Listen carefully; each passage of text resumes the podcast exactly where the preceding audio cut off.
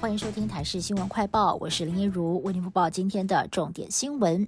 寒流发威，在今天不但全台湾湿冷，部分的山区更是降下了白雪。有网友联想到上一回二零一六年曾经出现俗称“霸王级寒流”，这波的寒流是不是比二零一六年更冷呢？根据气象署的资料显示。二零一六年霸王级寒流，当时台北站最低温测得四度，但是这回最低温有七点四度。另外，二零一六年寒流来袭，海拔两百公尺丘陵地出现降雪。有气象粉砖提醒，虽然这回跟二零一六年霸王级寒流小巫见大巫，但是未来三十六小时将会非常的冷，呼吁民众一定要做好防寒跟保暖的准备。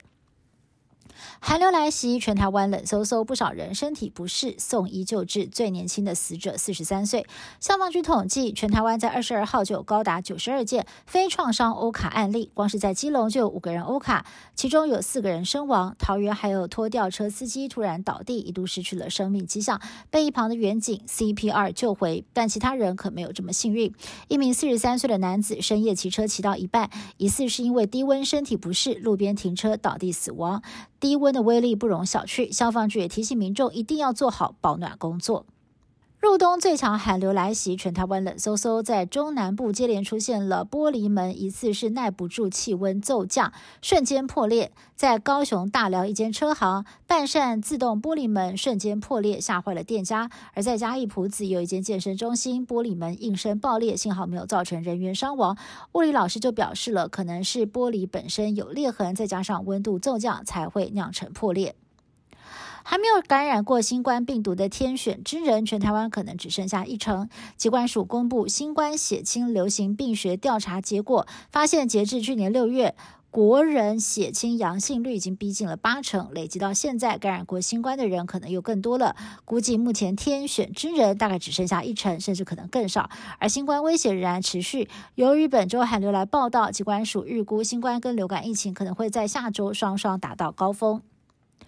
日本东北北路还有三月三条新干线在今天上午九点五十八分左右传出停电，导致东京开往东北还有北路的大部分区段新干线停驶。工作人员查了之后发现，原来是上野车站到大宫车站之间的电缆松脱垂落，甚至疑似是撞到了列车的车窗，让乘客吓了一跳。周二东日本紧急调派人员抢修，没想到下午抢修人员传出了触电意外，导致今天全天列车将没有办法恢复运行。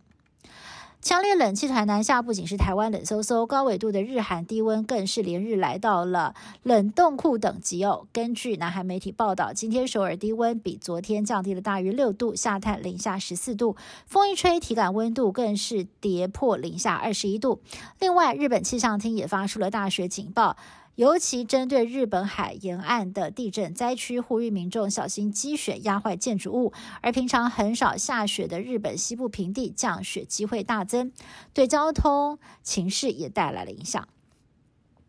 加拿大跟澳洲在二十二号分别宣布新的留学跟移民改革措施。加拿大将在今明两年大幅减少国际学生签证核发数，以今年为例，总额三十六万，比起去年整整减少了百分之三十五。加拿大房屋房租飙涨，医疗量能紧绷，不少人指出跟留学生大量涌入脱不了关系。另外，在澳洲原本开设投资超过五百万澳元，相当于是一亿台币的个人取得居留权，被称为是澳洲的。的黄金签证，但是政府评估经济效益不佳，而且容易遭到盗用，因此决定取消。